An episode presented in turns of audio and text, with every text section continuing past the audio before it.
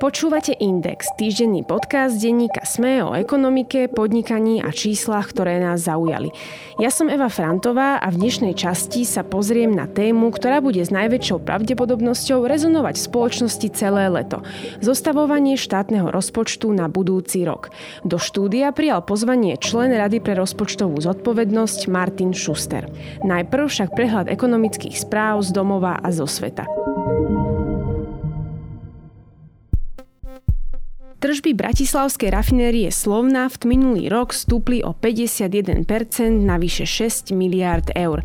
Vyplýva to zo zverejnenej účtovnej uzávierky podniku patriacemu maďarskej spoločnosti MOL. Bratislavská fabrika zarobila hlavne na tom, že nakupovala ruskú ropu Urals v priemere o $25 lacnejšie, než bola cena ropy Brent, od ktorej sa odvíjajú ceny ropných výrobkov, teda benzínu, nafty, plastov a vykurovacích olejov. Zisk spoločnosti tak presiahol 1 miliardu eur, z čoho 625 miliónov cez daň z príjmov a špeciálnu solidárnu daň skončí v štátnej kase. Viac sa dočítate v texte kolegu Jozefa Tvardzíka na webe denníka SME. Ceny niektorých apartmánov sa v Chorvátsku zvýšili medziročne o 20 až 30%. Ceny v reštauráciách sú vyššie v priemere o 15%. Dovolenka v Chorvátsku tak vyjde drahšie ako po minulé roky. Na druhej strane ceny sú pri Jadrane veľmi porovnateľné s cenami v Bratislave a nejde o žiadnu katastrofu. O tom, ako ušetriť a či za zdražovanie môže zavedenie eura, sa dočítate v rozhovore kolegu Jozefa Tvardzíka so šéfom cestovnej Kancelárie More s Tankom Deličom, taktiež na webe denníka SME. Čína obmedzí vývoz niektorých kovov, ktoré sú kľúčové pre výrobu polovodičov. Záujemcovia o vývoz určitých produktov z Gália a Germánia budú musieť dopredu žiadať o povolenie. V pondelok 3. júla to oznámilo čínske ministerstvo obchodu.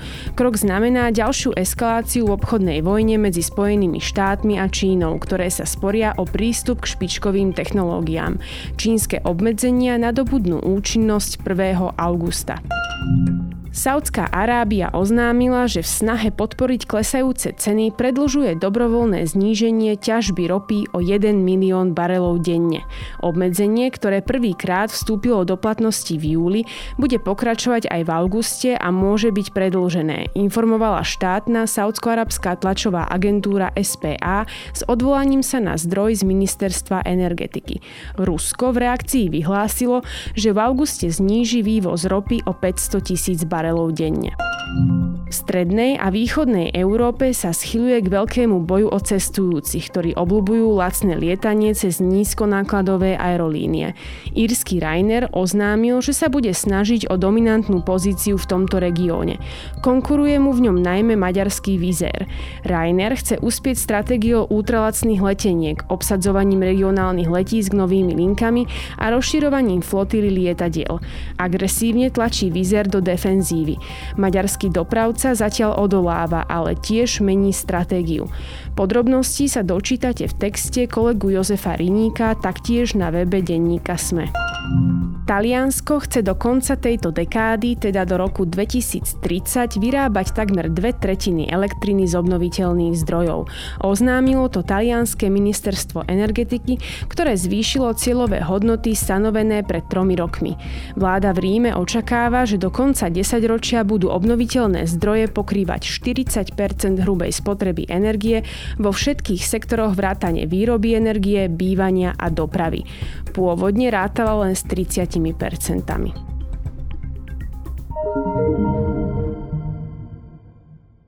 Úradnícka vláda Ľudovíta Ódora nemá dôveru parlamentu. Táto skutočnosť jej okrem iného sťažuje aj prípravu budúcoročného rozpočtu. Musí totiž pripravovať hneď 2, vrátane vyrovnaného. Prečo je okolo zákona roka taký veľký chaos? Na čo sú nám 2 rozpočty a je vôbec reálne zostaviť taký, v ktorom budú príjmy a výdavky vyrovnané?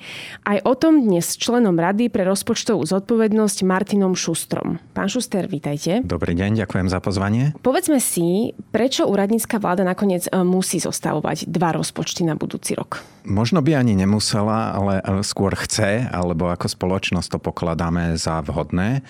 Jeden rozpočet, ktorý treba urobiť kvôli požiadavkám ústavného zákona o rozpočtovej zodpovednosti, je vyrovnaný. A ten musíme spraviť preto, lebo to zákon požaduje. A požaduje to nie len tak, ale preto, že naše verejné financie sú naozaj vo vysokom riziku a náš dlh je veľmi vysoký. A ten zákon má rôzne stupne, ako toto chce riešiť. A teraz už sme tak ďaleko, že sa prijímajú relatívne tvrdé opatrenia a to je aj požiadavka na vyrovnaný rozpočet. A potom prichádza to, že čo naozaj nakoniec chceme, lebo teraz je ten deficit taký vysoký, že dostať sa zo súčasného rozpočtového nastavenia na rozpočet, s ktorým dokážeme žiť, kde nebudú drastické škrty, ktoré by boli plošné a škodlivé pre ekonomiku, tak budeme chcieť rozpočet predsa len s nejakým deficitom. A teda vláda pripraví aj deficitný rozpočet pre budúcu vládu alebo pre budúci parlament, keď sa trochu uvoľnia pravidlá podľa ústavného zákona alebo možno pre nejakého poslanca, ktorý to prinesie ako pozmeňujúci návrh. A teda očakávame, že výsledný rozpočet bude deficitný a zodpovedná rozumná vláda by mala pripraviť aj taký rozpočet, ktorý nakoniec chceme, aby sa schválil. Spomenuli ste rôzne stupne zákona o rozpočtovej zodpovednosti. My sme teraz v bode, alebo teda v stupni, kedy treba predstaviť vyrovnaný rozpočet. Aké ďalšie stupne mu ale predchádzali? Ten ústavný zákon má niekoľko stupňov, kedy sa postupne pravidlá sprísňujú. Začíname pri 50% HDP, kde povieme, že toto už nie je dobré, treba to vysvetliť a postupne sprísňujeme až po 60% HDP, kde povieme, že teraz je to už naozaj zlé. Mm-hmm. A tie hranice nie sú úplne náhodné, tých 60% zhodou okolností je rovnaká hranica, aká je aj v európskych pravidlách, ale to možno len ukazuje to, že teda keď sa na to pozrú ekonomovia z rôznych krajín, tak nájdu podobnú hranicu. Tých 50, čo by mal byť ten taký hlavný cieľ, tak to je s odhadou, že pre Slovensko je to bezpečná úroveň dlhu, alebo pred 10 rokmi, keď sa prijímal zákon, tak sme to pokladali za bezpečnú úroveň dlhu a rozumne hospodariaca krajina by chcela mať dlh naozaj na bezpečnej úrovni. Keby sme dneska robili podobnú analýzu, tak povieme, že tá bezpečná úroveň dlhu je 40%, čiže možno by sme sa snažili byť ešte nižšie. A teraz, keď sa my blížime k týmto hraniciam, alebo ich prekračujeme, tak postupne ten zákon zavádza sankcie, ktoré sú stále prísnejšie a prísnejšie. A nejako ten zákon dúfa, predpokladá, že si uvedomíme ako celá spoločnosť a ako vláda, že toto už nie je dobré a začneme situáciu napravovať. Čiže tá úplne prvá sankcia, to je len také malé ťapnutie pre ministra financií, ktorý musí napísať do parlamentu list a vysvetliť, prečo je dlh vysoký. Keď sa dostaneme na druhú sankciu, tak tá hovorí, že už to vysvetlenie neposiela minister financií, ale posiela ho vláda, takže tomu dávame väčšiu váhu a musí aj navrhnúť parlamentu opatrenia na zníženie dlhu. A potom tam prichádza taká trochu škodoradostná sankcia, že sa zmrazia platy členov vlády. Keďže sa to berie tak, že oni sú tí, ktorí sú najviac zodpovední alebo najviac vedia ovplyvniť verejné financie, tak nech to pocítia aj na svojich platoch. Že to už by si mali všimnúť a niečo robiť. Tak oni si to všimli, ale zatiaľ s tým veľa nerobili. Potom tretia sankcia je, že sa viaže 0,75% rozpočtu v bežnom roku, čiže to by malo pribrzdiť míňanie verejných financií a až štvrtá sankcia je vyrovnaný rozpočet. A keby sme mali vlády, ktoré sa pozerajú dopredu a vidia toto a my sme videli, že máme veľmi vysoký dlh už v roku 2000, tak ak by boli tie prvé 3 nižšie sankcie zaberali, tak sme mohli medzi tým deficity znižovať a tento rok, keď prišla sankcia, že už potrebujeme mať aj vyrovnaný rozpočet, tak snáď mohol byť deficit blízko vyrovnaného a už by to nebol taký problém. Miesto toho, čo sa stalo, že vlády si povedali, že tie prvé 2 či 3 sankcie pre nich nie sú až také vážne, takže nejako s nimi vedia žiť a deficit sa ďalej z roka na rok zvyšoval, až s tým, že tento rok máme očakávaný deficit viac ako 6%. A teda sme sa dostali do situácie, že keď prichádza tá tvrdá sankcia vyrovnaného rozpočtu, tak zrazu je to taká obrovská zmena, že si nevieme predstaviť, že by sme to dokázali zvládnuť. Ono ale ten zákon o tej dlhovej brzde má aj nejaké výnimky. V podstate, áno, že áno. Ono tieto sankcie netreba vždy uplatňovať. A to bol podľa mňa aj náš taký hlavný problém, že je tam taká výnimka, že ak vláda nastupí nová a parlament schválí jej programové vyhlásenie, tak má 2 roky na to, aby sa nemuseli tieto sankcie uplatňovať. A my sme tu mali teda dosť takú zvláštnu situáciu. Mali sme jednu vládu, potom prišla druhá vláda, čiže znovu sa jej to posunulo o 2 roky a vlastne Hegerovej vláde to vypršalo teraz v máji, ale už vlastne máme ďalšiu vládu. Čiže lenže tej vlastne ako keby neschválili to programové vyhlásenie úradníckej. Ale toto je vlastne ako keby výnimka. Áno, a ten zákon je akoby stavaný na tú normálnu situáciu, že príde vláda po voľbách a schváli sa jej programové vyhlásenie. 2 roky má vláda na to, aby sa nejako vysporiadala s dedičstvom, ktoré získala po predošlej vláde a v tom 3. roku by už situáciu mala mať pevne v rukách, takže preto je to nastavené tak, že tie najtvrdšie sankcie prichádzajú až v tom 3. roku vlády. Teraz sme mali situáciu, že sa vlády vystriedali, takže ešte sa tá úľava od sankcií predĺžila o ďalší rok a aktuálne úradnícka vláda, keďže nezískala dôveru, tak ani nemá tú výnimku, takže sa sankcie ďalej uplatňujú. Čiže musí vlastne preto predstaviť ten vyrovnaný rozpočet. Preto potrebujeme mať vyrovnaný rozpočet a teda žiaľ, vedeli sme, že sa ideme dostať do tejto situácie už od covidu, už od roku 2020, ale nejako sme sa na to nepripravovali. Ja som spomenula jeden typ výnimky a to je teda 2 roky od schváleného programového vyhlásenia vlády. Existujú ešte aj nejaké iné výnimky z tohto zákona, kedy sa sankcie nemusia uplatňovať? Áno, ako sú tam ďalšie výnimky, ako čiastočne bol zákonodarca predvídavý v tomto, takže okrem toho, že sú výnimky pre čerstvú vládu, ktorá ešte možno nemá situáciu pevne v rukách, tak je tam ďalšia výnimka na naozaj že veľkú hospodársku krízu, takže to je namodelované na takú krízu, ako bola v roku 2008-2009, keď by sa rast ekonomiky prepadol o 12%, čiže v tých časoch sme čakali, že Slovensko rastie o 4-5-6% a keby sme miesto toho poklesli o 6%, tak vtedy by sa to aktivovalo. Čiže nie je to nastavené na obyčajný pokles ekonomiky, je to nastavené na naozaj že veľkú krízu.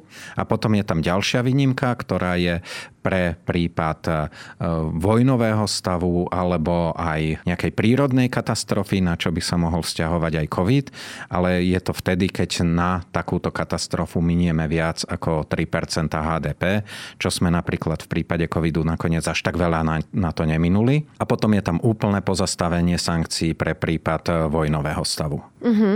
Vrátim sa ešte k tej 2-ročnej výnimke po schválení programového vyhlásenia, lebo tá nám teda aj opakovane platila. Teraz sa nám ukazuje, že za 4 roky vedia vládnuť aj 3 rôzne vlády. Účinok sankcií sa tak neustále vzdialuje. Je toto podľa vás správne, že to takto funguje? Lebo vidíme, že môže nastať takýto prípad. Nie je to úplne ideálne a to je aj to, že sme sa z tohto poučili a už viac ako 2 roky je v parlamente, alebo bol v parlamente návrh novely tohto zákona, ktorý by niektoré tie sankcie opravil a nastavil niektoré veci lepšie na základe tých skúseností, ktoré máme. Čiže konkrétne k tejto 2-ročnej výnimke tam bol návrh ju skrátiť iba na rok, aby sa každá nová vláda po roku poobzerala a potom sa vedela s vecami vysporiadať. A možno tam rok aj vydrží. Aj to. Ale zároveň by tam bolo aj to, že napríklad vyrovnaný rozpočet by sa nepožadoval vtedy, ak by vláda splňala výdavkové limity, lebo sme zaviedli od minulého roka výdavkové limity ako taký operatívny hlavný nástroj riešenia rozpočtu a rozpočtovej politiky. A ako keby sme sa... semafor, čo má upozorňovať, že halo, už sa niečo... No, takto, že dlhová brzda, ktorú máme už 10 rokov, to je tá posledná inštancia, tá posledná záchrana, keď už sa naozaj deje niečo zlé. A ukázalo sa, že problémom Slovenska bolo, že keď sme boli v dobrých časoch, vtedy sa nešetrilo a keď sme potom prišli do zlých časoch, tak zrazu ten dlh vyskočil príliš vysoko, lebo sme sa medzi tým nepripravovali. A to je práve cieľom výdavkových limitov, aby nás nútili viac sa pripravovať v tých lepších časoch, aby sme tie horšie časy zvládli. A tým pádom tam potom akoby je určitá rovnováha, že keď sa lepšie pripravujeme v tých dobrých časoch, keď dodržiavame výdavkové limity, tak je trochu úľava z dlhovej brzdy a pokiaľ aj v prípade aktivácie dlhovej brzdy bude vláda ďalej spĺňať výdavkové limity, tak tie najtvrdšie sankcie sa nebudú uplatňovať. Teda takto to bolo v návrhu, ten návrh nakoniec nebol schválený. Áno. Parlament to 2 roky odkladal z každej jednej schôdze na ďalšiu a teraz na tej poslednej schôdzi to minister financií stiahol s tým, že už aj tak nevidí perspektívu, že by to v tomto parlamente ešte prešlo. Ak už končia, tak čo by riešili? Ódorová vláda tak teda musí zostaviť 2 rozpočty, ako sme spomenuli, vyrovnaný, ktorý sa teda reálne nikdy nepoužije a zároveň teda oveľa realistickejšiu verziu. Je takéto niečo ale vôbec možné, lebo ja si predstavujem, že príprava rozpočtu asi netrvá deň, dva. Je to dlhý proces. Ako to vôbec vyzerá, keď sa pripravujú 2 rozpočty? Dá sa to? Je to ťažké a sú tam aj technické obmedzenia. Aby sme rozumeli tomu, že čo znamená príprava rozpočtu, tak vlastne analytici a úradníci na ministerstve financií začínajú pripravovať rozpočet na ďalší rok v momente, ako je schválený rozpočet z predošlého roku. Čiže keď sa za normálnych okolností v októbri, novembri schváli rozpočet na ďalší rok a potom ešte do konca roka oni ďalej robia z toho rozpočtu nejaké rozpisy na ďalšie podrobnosti, na jednotlivé organizácie a hneď od začiatku ďalšieho roka, od januára, od februára sa začínajú prípravy na ďalší rok. Pozerá sa, aké sú priority, aká je zmena legislatívy, čo by sa dalo spraviť. Potom prebiehajú technické rokovania, neskôr prebiehajú politické rokovania, kde sa do toho rozpočtu zapracujú priority vlády alebo veľké zmeny, ktoré by v tom chceli byť. Rozpočet sa upraví alebo zapracuje sa do ňoho makroekonomická a daňová prognóza s tým, že niekedy v septembri zvykne byť rozpočet hotový tak, že ide na pripomienkové konanie a 15. oktobra je tvrdý termín na predloženie rozpočtu do parlamentu. Čiže je to teda veľmi dlhý proces.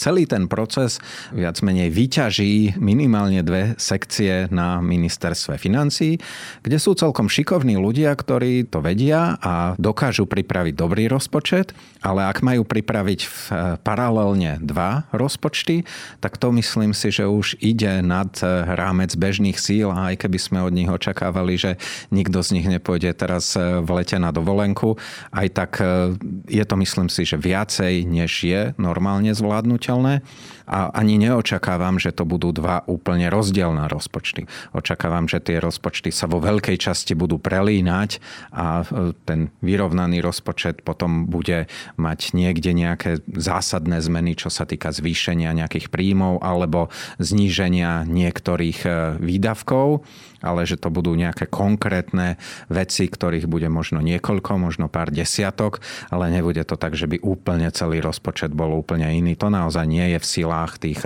analytikov a úradníkov, aby to pripravili a ani rozpočtový systém, s ktorým oni pracujú, neumožňujú, aby sa tam robili naraz 2 rozpočty. Čiže jeden rozpočet budú oni robiť v systéme a jeden budú robiť nejako paralelne vedľa toho v Exceli alebo s ceruskou a na papieri. Vy ste tu už spomenuli výdavkové limity. My sme ich schválili ešte minulý rok na jar. Ak si to má laik predstaviť, je to niečo ako rozpočtové stropy, teda horná hranica toho, čo môže štát daný rok minúť. K ich zavedeniu sme sa zaviazali v pláne obnovy. Krajinu majú teda tak laicky chrániť pred tým, aby sa dlh vyšplhal do nejakých závratných výšin.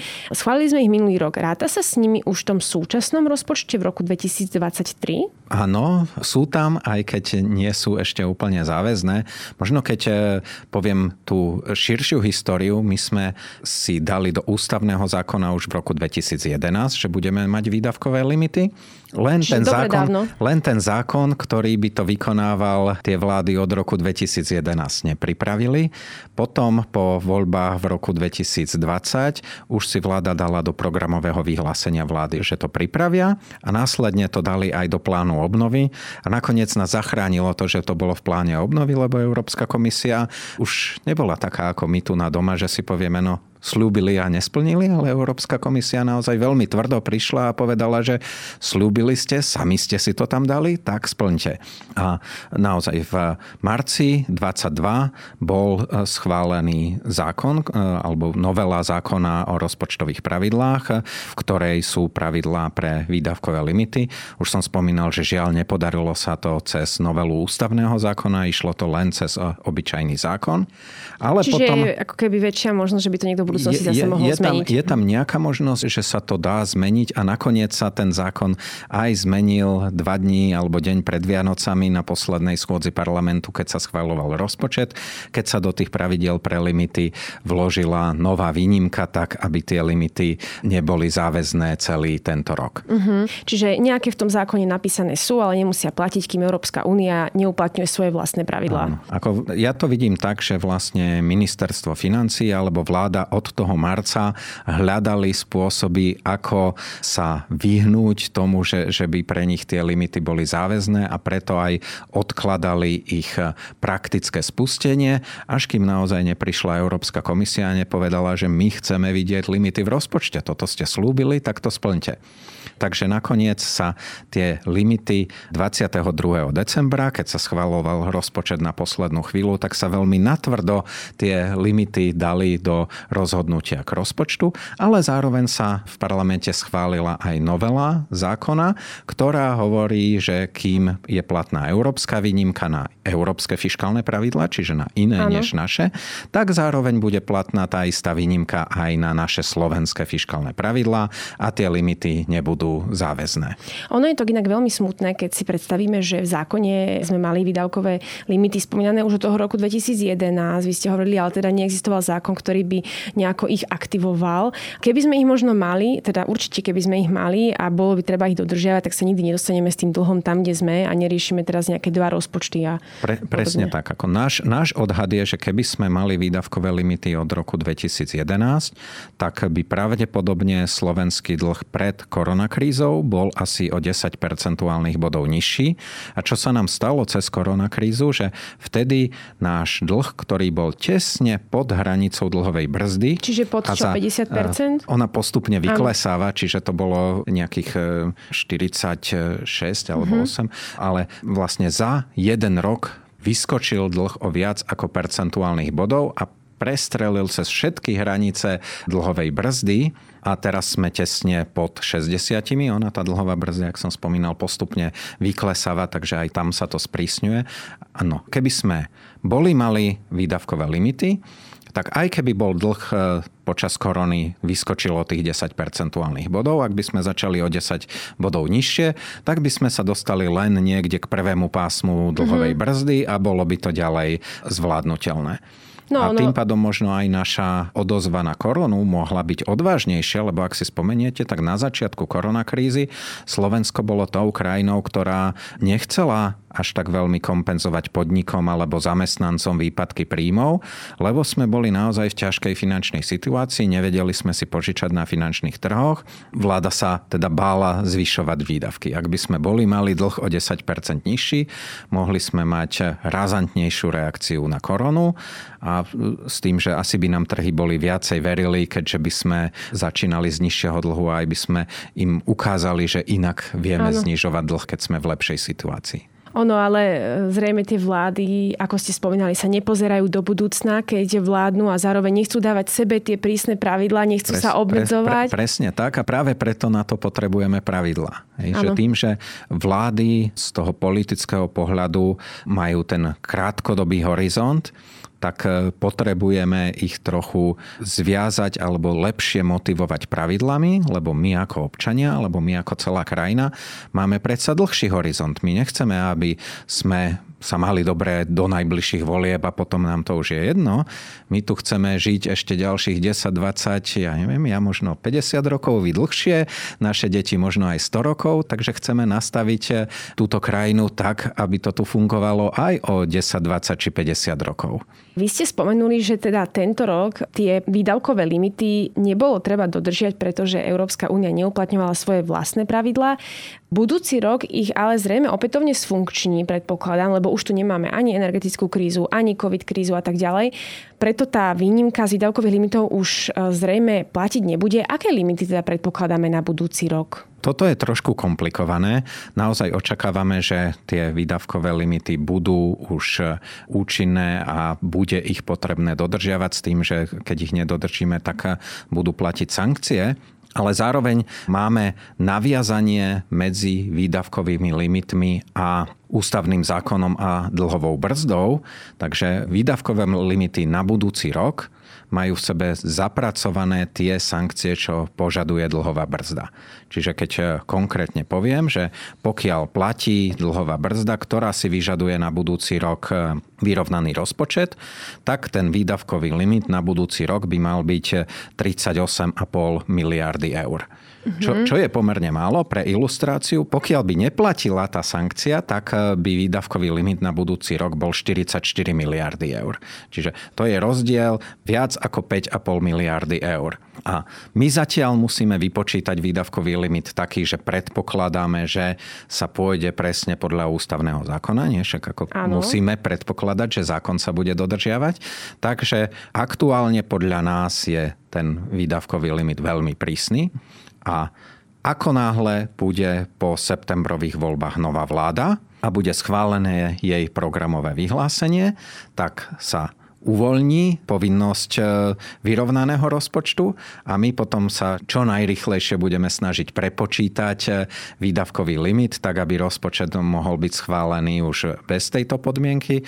A aktuálne ten náš odhad je teda 44 miliard eur a to bude presne na, úplne až na celé eurá, čiže to je ten limit, čo vláda môže minúť.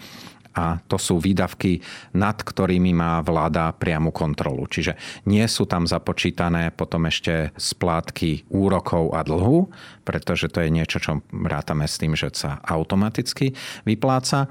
Nie je v tom započítané kofinancovanie eurofondov alebo aj priamo výdavky na eurofondy, ktoré len pretekajú cez štátny rozpočet, lebo formálne eurofondy prídu z Bruselu do štátneho rozpočtu ako príjmy a potom to isté ide z rozpočtu aj ako výdavky a nechceme toto obmedziť. Nechceme, aby peniaze len z Európy pritiekli a potom sme obmedzili ich ďalšie vyplatenie. Takže čiže aj vy robíte dvojitú robotu v podstate. Teraz niečo prepočítavate, znovu budete prepočítavať? Áno, možno aj trojitú robotu, lebo my počítame výdavkové limity v júni, aby to bolo podkladom pre ministerstvo financií pre prípravu rozpočtu. Potom ich aktualizujeme v septembri, kedy sa naozaj už robia tie posledné práce na rozpočte. A tento rok, keď príde nová vláda niekedy v októbri a schváli sa jej programové vyhlásenie, tak znovu prepočítame celé limity na celé 4 roky vlády. Takže toto je výnimočné iba tento rok, že bude tej práce naviac. Inak sa tie limity pre novú vládu naozaj za štandardných okolností robia iba raz za 4 roky a nie každý október. Predpokladáme teda, že na jeseň príde nová vláda, parlament jej schváli programové vyhlásenie a začne znovu platiť výnimka zo zákona o dlhovej brzde. Čiže ten vyrovnaný rozpočet už bude pase a takisto aj tie prísnejšie výdavkové limity. Hovoríme teda, že pravdepodobné výdavkové limity by mali byť teda okolo 44 miliard eur. V akej výške sa budú pohybovať nejaké konsolidačné opatrenia, aby sme vôbec dosiahli na takéto výdavkové limity? Oproti tomu, aký by bol rozpočet, keby sa nezmenili žiadne pravidlá, čiže to je tzv.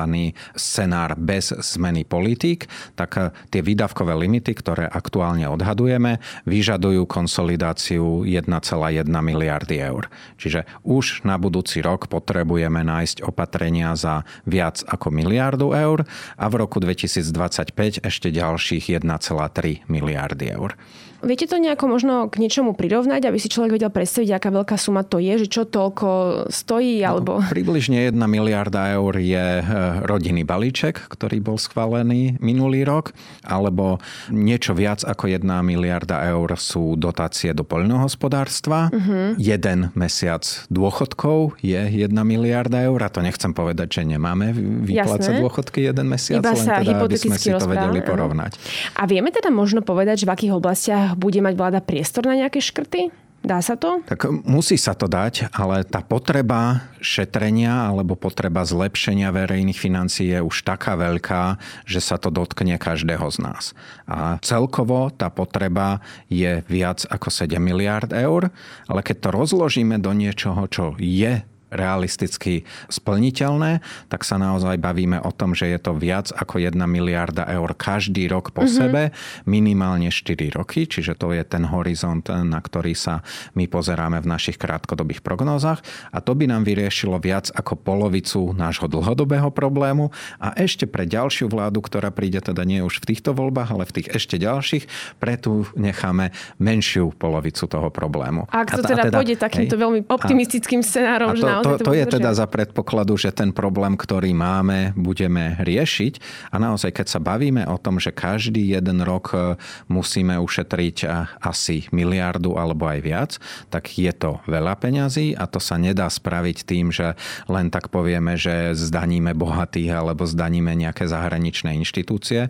To sa naozaj bavíme o tom, že buď sa výrazne znížia výdavky na niektoré oblasti a to sa dotkne mnohých ľudí, to sa dotkne tisícov alebo miliónov ľudí. Keď sa bavíme napríklad o rodinnom balíčku, tak sa to môže dotknúť všetkých rodín s deťmi. Ak sa bavíme o niektorých nových typoch dávok, ktoré boli zavedené v poslednom roku, tak sa to znovu môže dotknúť miliónov ľudí. Ak sa bavíme o tom, že sa povedzme zvýši sadzba dane z pridanej hodnoty alebo nejaké sadzby na spotrebné dane, tak sa to dotkne vlastne každého jedného spotrebiteľa. Ak pôjde o povedzme nejaké environmentálne dane, čo sú ešte také dane, ktoré sú schodné, tak znovu sa to dotkne pravdepodobne každého. Ak by sme zvýšili dane z nehnuteľnosti alebo z majetku, to je jedna z daňových oblastí, kde Slovensko má výrazne nižšie dane, než je svetovo bežné, tak sa to vlastne dotkne každého jedného, kto vlastní dom a byt a to je u nás asi 90% obyvateľstva, 90% z nás býva vo vlastnom a teda by platili miesto tých smiešných daní z nehnuteľnosti, čo sú teraz desiatky eur za bežný byt, by to mohlo byť aj výrazne viac. Náš deficit, teda rozdiel medzi príjmami a výdavkami v rozpočte zrejme tento rok prekročí 6%. Premiér Ľudovít Ódor sa už vyjadril, že sme teda takmer na chvoste Európskej únie s týmto číslom. Prečo je to tak? Veď aj iné krajiny napríklad riešili pandémiu alebo energokrízu. Je to tým, že my máme celkom zaujímavý spôsob regulácie cien energií, ktorý bol pre slovenské domácnosti veľmi výhodný v minulom roku. Hej, čiže od februára sme tu mali vojnu, ale Rusko sa na tú vojnu pripravovalo vlastne ešte v roku 2021 a videli sme, že už koncom leta alebo na jeseň roku 2021 výrazne rástli ceny energií, od jary minulého roku rástli ceny potravín. Ale Slovensko malo to šťastie, že u nás sú ceny energií pre domácnosti zafixované na celý rok. A to zafixovanie sa udialo práve v tom nejakom šťastnom momente ešte v roku 2021, keď boli ceny relatívne nízke. A tým pádom my sme tu žili taký celkom chránený pred vysokými cenami elektríny, plynu či kúrenia počas celého minulého roku. A zatiaľ drvivá väčšina ostatných európskych krajín to musela nejako riešiť. Akým my sme tu mali 0% rast elektriny a rast cien plynu pre domácnosti bol asi len 2% a to sa týka len niektorých špecifických domácností, ktoré sa prepli z regulovaných na inak regulované. Áno. Tak v priemere v Európskej únie stúpli ceny energií pre domácnosti asi o štvrtinu. Takže mnohé z tých európskych krajín to riešili už v minulom roku, aj s nejakými výdavkami, aj s nejakými opatreniami. A v tomto roku už veľkú časť toho problému mali vyriešenú. A teraz my, tým, že sme mali tú prísnu reguláciu, ktorá sa nám naozaj hodila v roku 2022, tak sme na to naopak narazili v roku 2023, že sme potrebovali nejako zmierniť rast cien energií pre domácnosti a navyše sa vláda rozhodla, že to urobí mimoriadne štedro, čiže ceny elektrické energie sa vôbec nezmenili, čo je naozaj že mimoriadne štedré a drahé. A ceny plynu a kúrenia boli zafixované na 15 či 16%, čiže tiež výrazne menej, než čo by hovorili trhové ceny. A výsledok je, že na toto v rozpočte išli 3 miliardy eur, čiže skoro polovica toho deficitu, ktorý máme tento rok, je na jednorazové energetické opatrenia, kým mnohé iné krajiny si týmto prešli o rok skôr. Takže, čiže nás to dobehlo teraz vlastne. Dobehlo nás to a zaujímavé je, že v roku 2022 sme mali výnimočne dobrý deficit, jeden z najlepších v Európe, aj preto, že my sme vtedy ešte neriešili energetickú krízu a ostatní už áno. A naopak teraz v roku 2023 my budeme mať pravdepodobne najhorší deficit a dobiehame to, čo iné krajiny riešili už predtým. Ľudia si ale teda bežne nevedia veľmi predstaviť, čo znamená nejaký dlh krajiny alebo deficit, často riešia vlastne iba svoje vlastné príjmy a výdavky za mesiac. Takisto možno ani netušia, prečo je také zložité niekde ušetriť viac ako 2 miliardy, aby sme sa vtesnali do nejakých výdavkových stropov. Vieme to nejako priblížiť na bežnom chode domácnosti? V akom štádiu by sa možno nachádzali financie rodiny teraz, ak by sme ich prirovnali k tomu, čo sa deje v našom štáte a čo všetko by bolo možno treba spraviť? Ak si to tak nejak prepočítate, tak ten náš verejný dlh je v priemere 14 000 na osobu. Takže keby sme ho zobrali a rozdelili na každého jedného z nás, tak každý jeden z nás by dostal účet, že splatiť 14 000 eur. A tým myslíme všetkých, úplne 5,5 milióna. Od batoliata až po domových dôchodcov, alebo keď to rozdelíme na rodiny, a to je možno tá lepšia jednotka, tak keď sa bavíme o tom, že je to skoro 60% príjmov celej ekonomiky, tak si zoberte, že ak by vaše zadlženie bolo 60% vášho ročného príjmu, čiže bežná slovenská domácnosť má ročný príjem rádovo 40 000 eur, čiže pridáme vám každej rodine, každej domácnosti 25 000-ový dlh. A teraz splácajte ho. To by sa asi nikto nepotešil. A v zásade to splácame. Ako to, že je to štátny dlh, neznamená, že by to nebol dlh nás všetkých a jedného dňa to bude treba splatiť. A teda sú len dve možnosti, ako to splatiť. Buď budú nižšie štátne výdavky, to znamená, že služby, ktoré štát poskytuje svojim občanom, budú nejakým spôsobom obmedzené a teda dostaneme tých služieb menej, alebo si za ne budeme musieť doplácať, keďže štát na ne prispieje menej. A tá druhá možnosť je, že štát povyzbiera tie peniaze od ľudí cez vyššie dane alebo poplatky. Takže to, že sa teraz tvárime, že to nie je náš vlastný dlh, ale že to je štát a nech sa o to štát postará, to je taká ilúzia. V skutočnosti je to dlh nás všetkých a my všetci sa s ním budeme musieť vysporiadať. Veríte, že sa Slovensko, a tým myslím teraz štát, naučí niekedy hospodáriť? Ja nakoniec som optimista, že si myslím, že to nakoniec zvládneme a že keď príde na to, že treba problém vyriešiť, tak to budeme riešiť. Slovensko historicky zvyklo byť zodpovednou krajinou a keď boli veľké problémy, tak sme sa s nimi vedeli vysporiadať. Čiže keď pozrieme históriu posledných viac ako 100 rokov, po prvej svetovej vojne v roku 1918 až 19, Slovensko ako súčasť Československa, sme boli ako Československo jedinou krajinou v okolí, ktorá nemala hyperinfláciu. A hyperinflácia je vždy spôsobená fiškálnou politikou. Hyperinflácia už nie je niečo, že centrálna banka tlačí peniaze. Hyperinfláciu vždy spôsobí vláda nezodpovedným míňaním. A my sme tu boli jedinou krajinou v strednej Európe, ktorá toto nezažila, lebo sme mali zodpovednú rozpočtovú politiku. Znovu po druhej svetovej vojne, znovu Československo bolo jedinou krajinou v regióne, kde sme splatili všetky vojnové dlhy a tie boli z veľkej časti voči Sovietskému zväzu, ktorý síce bol náš spojenec, ale naúčtoval nám obrovské peniaze a to sme splatili. Znovu po zmene režimu, po páde komunizmu v roku 89 sme síce zažili dvojcifernú infláciu, ale krajiny okolo nás mali znovu hyperinfláciu, my sme sa tomu vyhli. Po osamostatnení Slovenska v roku 93 sme sa tiež veľmi rýchlo postavili a vyhrabali z tej krízy. Takže ja verím, že aj teraz, keď bude to ohrozenie naozaj bezprostredné, tak si utiahneme tie povestné opasky a vysporiadame sa s tým. Len to ma mrzí, že ako by sme čakali na to, kým to ohrozenie bude úplne bezprostredné. A my pritom vieme, že pred sebou tlačíme veľký dlh a vieme, že na to, aby sme to vyriešili, tak potrebujeme alebo ideálne by sme to mali riešiť počas 6 až 8 rokov, aby nás to bolelo menej.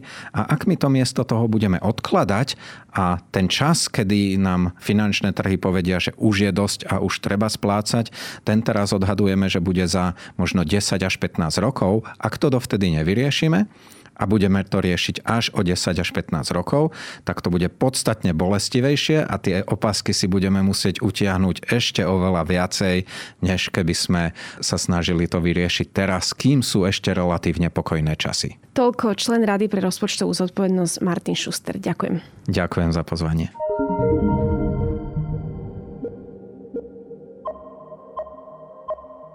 Počúvali ste Index, ekonomický podcast denníka SME, ktorý vo štvrtky nájdete vo všetkých podcastových aplikáciách, ale aj na webe denníka SME. Som Eva Frantová a na tvorbe podcastu sa podieľal aj Marek Franko. Ak by ste mi chceli poslať námety na témy, respektíve ste v podcaste našli nezrovnalosť alebo vám len niečo nebolo úplne jasné, pokojne sa mi ozvite na podcastindex@sme.sk. To je odo mňa všetko, počujeme sa opäť o týždeň.